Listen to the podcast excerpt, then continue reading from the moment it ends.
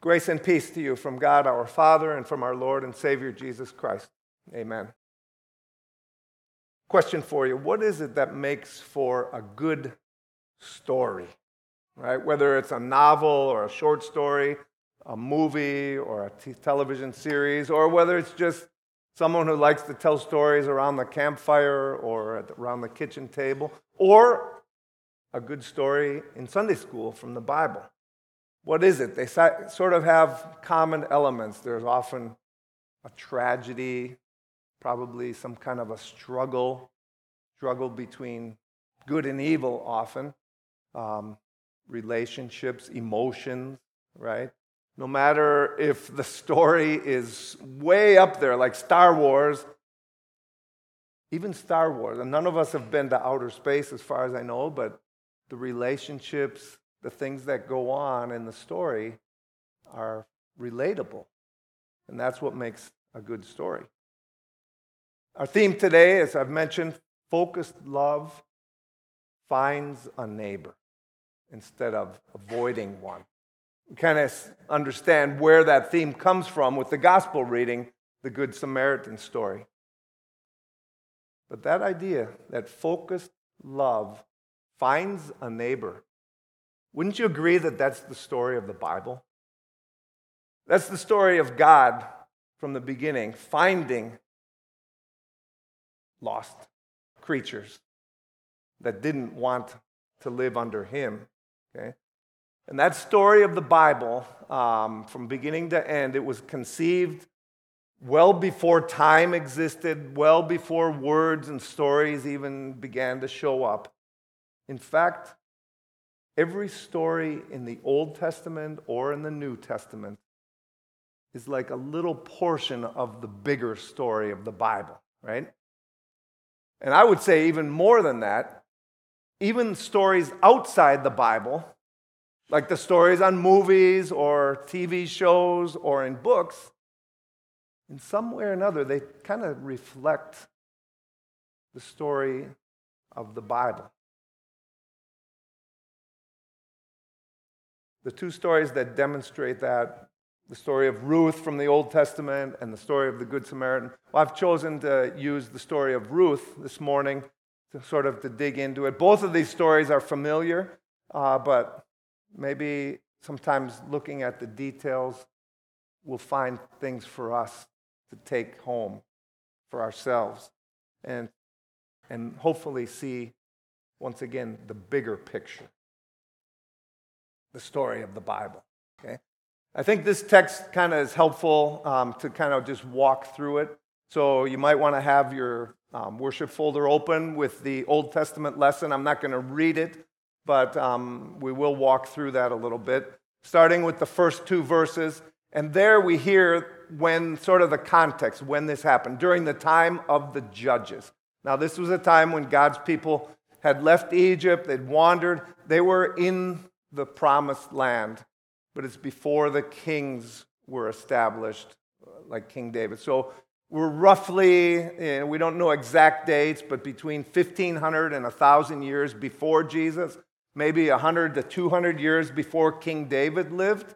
So who were these judges that it talks about? Well, there was no king, but the judges were, first, they kind of were like our judges, that they would hear cases, you know, between people.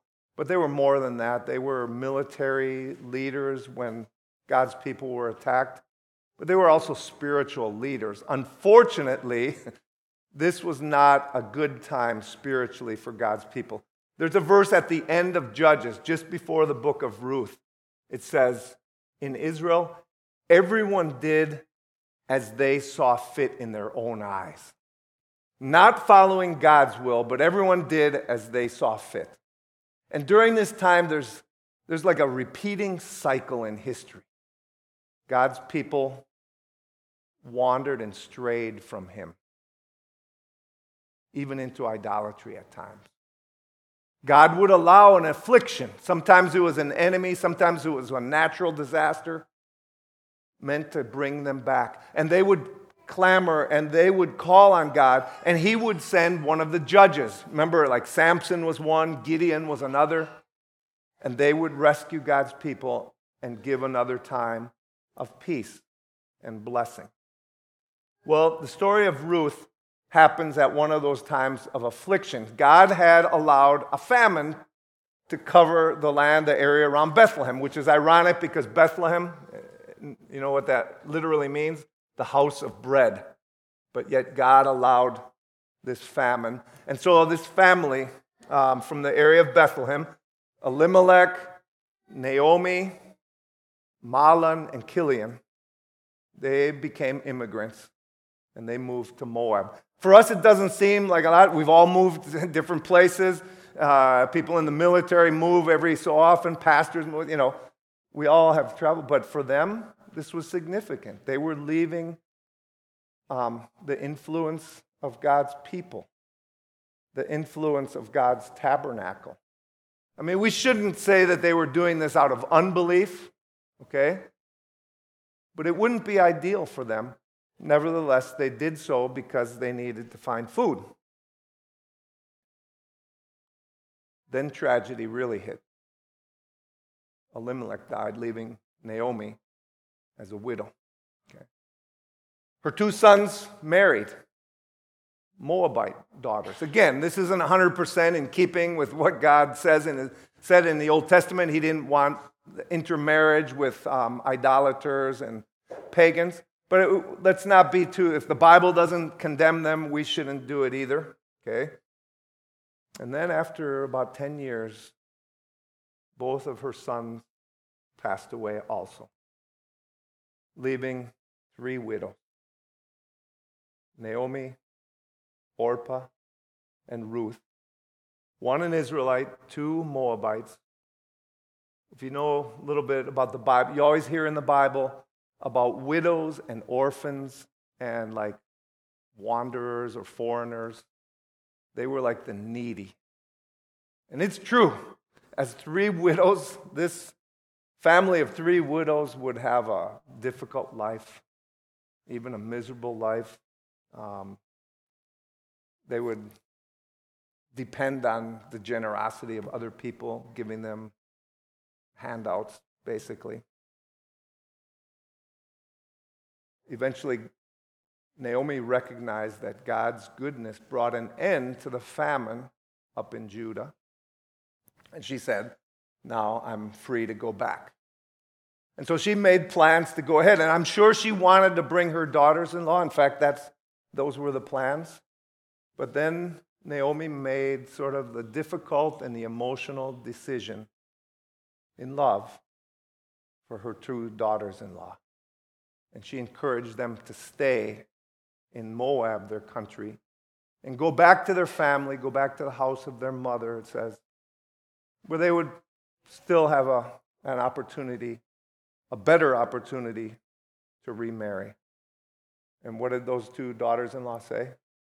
No, we're going to go with you. And according to the customs of that day, like we're used to saying goodbye in the door, right? When you somebody comes and then they're going to go by and we at the door we say goodbye. There, you would go with the people. And especially in a case like this, they would go with her, maybe even all the way to her country before returning back. But on the way, Naomi stopped them and she insisted and made an argument, a good based on reality, an argument uh, for their good, an argument based on love, tried to convince them to stay home. She was hurting, but not so much that she stopped loving them. She was thinking of their well being. Okay? And if they wanted to come, she wanted to make sure it was their decision. So she encouraged them to go back. And Orpah did she decided to go back and hugged and kissed. And she went back. But remember, what, what about Ruth? She grabbed on. she wouldn't let Naomi go, Naomi go. Okay? She clung to her. She would become her daughter. She would, would not let her travel to her country, and she wouldn't let her live alone in her country there. And that's when we come to those verses 16 and 17. And here I do want to read um, verses 16 and 17. The words that Ruth spoke to her mother in law, right? Listen carefully. Don't urge me to leave you or to turn back from you. Where you go, I will go. Where you stay, I will stay. Your people will be my people. Your God will be my God. Wherever you die, I will die, and there I will be buried. May the Lord deal with me, be it ever so severely, if even death separates you from me. And I think last night I asked one of our members, or I asked the group, what do you think of those words? And the only answer was, wow. wow. Something happened in those 10 years that Naomi spent in Moab. Her faith didn't dry up and wither. She didn't fall away from faith. No, her faith and her faithfulness and her love and her commitment touched Ruth, her daughter in law, and God used her faithful words and devoted actions, her love and her commitment to God, and the love that she showed to Ruth. God used all of that to bring Ruth to faith. Did you hear that? Your people will be my people, and your God will be my God. So Ruth, this former idol worshiper, came to be a believer in the true God. She, got, she became closer to her mother in law then than to her own mother and to her own family. Why?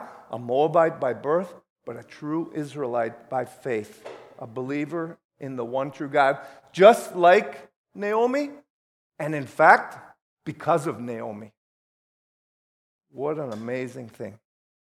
She would go with her, with her mother in law, where she would be more needy, where she would know one person in the entire place, where she would have little chance of being remarried again. Why would she do that? Selfless love. Because in that way, she could help and love and support Naomi. Total commitment to a person, Naomi, to a people, her people, new people, but also to a God, the true God who, would, who had saved her and who would save all. Some powerful words and some powerful actions, not just fuzzy feelings of love or sentiments that can come and go, not just uh, a little effort one or two times, committed love, selfless love, and a common faith. The story goes on. I'm going to have to ask you today, tomorrow, this week, you're going to have to read chapters 2, 3, and 4 for yourself, and it's worth it because it's, it's a wonderful story. But even though we're only looking at chapter 1 here today, there's plenty for us to take to heart and to take home with us in chapter 1. I mean, we can start with this. Here, as always, God is in charge. A lot of things happening, including tragedies, but God is, as He always is, is in charge then and now. And because God provides this for us in His Word, we know that He is using this to teach us something. Naomi showed selfless love to Ruth. Ruth showed selfless love to Naomi. This wasn't just a relationship of mother in law and daughter in law anymore. These were two sisters in Christ. Beloved, expressing their common faith, selfless love, and a common faith. Brothers and sisters? Is there a way that we can put selfless love into action? among us, in our family. Taking a you first, demonstrating selfless love one to another. Kind of like Ruth and Naomi, back and forth. I like to think of it like when I, if I went with Rick to have a cup of coffee together and we were gonna, it came time to pay, I kind of imagine it would be like it often is. Rick would say, No, I'll pay. And what would I say? No, I'll pay. We'd almost fight over it, right? We like to do that, to fight to see who can love more selflessly. Would that change our families? Can we put that selfless love in action in the congregation here? Thinking of others? Can we put that into action as we reach out into the community? Now, is there a way that we can express in a more meaningful or uh, frequent way the common faith that we have? Can we do that in our families with devotions and prayer and actively speaking God's word? Parents and children, husbands and wives. Is there a way that we can express our common faith through our attendance at church and participation in the Lord's Supper? Is there a way that we can even express that common faith as we go together out into the community and impact the community for Christ? There is a way, we know it. But just as we heard in the lessons, we have a sinful nature. Our sinful nature thinks of ourselves first. And so, once again, we need to think about the big picture. Selfless love, total commitment. Does that ring a bell? That has to make, remind us about Jesus and his selfless love for all people and his commitment to come and to save us. Uh, the story of Jesus, our Savior, the story of his faithfulness in his forgiveness for all people. Ruth said to Naomi, Don't urge me to leave you or turn back from you. Where you go, I will go. Where you stay, I will stay. Your people will be my people. Your God will be my God. Where you die, I will die and be buried. And God forbid anything, even death, will separate me from you. Have you heard these words ever at a wedding? Yeah? So they're very, it's a little bit of a license because Ruth and Naomi were not a couple. Okay, they're a mother in law, daughter in law. So there's a little license, but doesn't this appropriately describe the selfless love and the common faith of a Christian couple as they come and share their vows with one another, right? So I'd like to take that little bit of a license and, and go with it. Echoing the words that Ruth spoke to Naomi as if Jesus were speaking to us. Because he has said to us, I will never leave you or forsake you, right? I will be with you wherever you go. My Father will be your Father. In fact, you will be my people, and nothing will come between my love and you. In fact, I will go to the cross and give up my life to make you my people and to join you together with others, sinners forgiven just like you, that you might share that common faith and show that selfless love to others. And because of Jesus, that allows us to respond kind of in the same way. Jesus, I thank you for your faithfulness, your faithful love shown to me in the forgiveness of my sins, for your love and your commitment. Never let me leave you. Never let me forsake you. Never let me outlive my love for you. I know that you have joined me to yourself. Your goal is that we might be where you are, in the home, in the house of our Heavenly Father. But uh, you have also given me a family of believers here. Help me to appreciate and to remain and let nothing, even death, separate me from you. And because of Jesus, we can say that one to another also, can't we? Let nothing separate you from me. Don't tell me to go away. Don't let nothing separate us. May we express our love selflessly and express the common faith that we have. Together, we will be God's people, what He has made us to be. Together, we will grow in faith and in love and service, and, and as we reach out to the community and to others. May the Lord deal with us ever so severely if we separate ourselves from this. Dear brothers and sisters, will you do me a favor? Yes or no? Will you do me a favor? Will you, the next time you hear a good story, right? Will you think about this story of Ruth and Naomi with all the tragedy and the surprise, but especially the story of selfless love and of a common faith? And the next time you hear a good story, will you also think about the bigger story? The story of Jesus and his love for you and me and his love for us. The story of sinners who left him, but the story of committed love that found us, brought us together through the sacrifice of his life on the cross to give us not really a happy ending, more of a new beginning, right? In heaven. And will you do me a favor?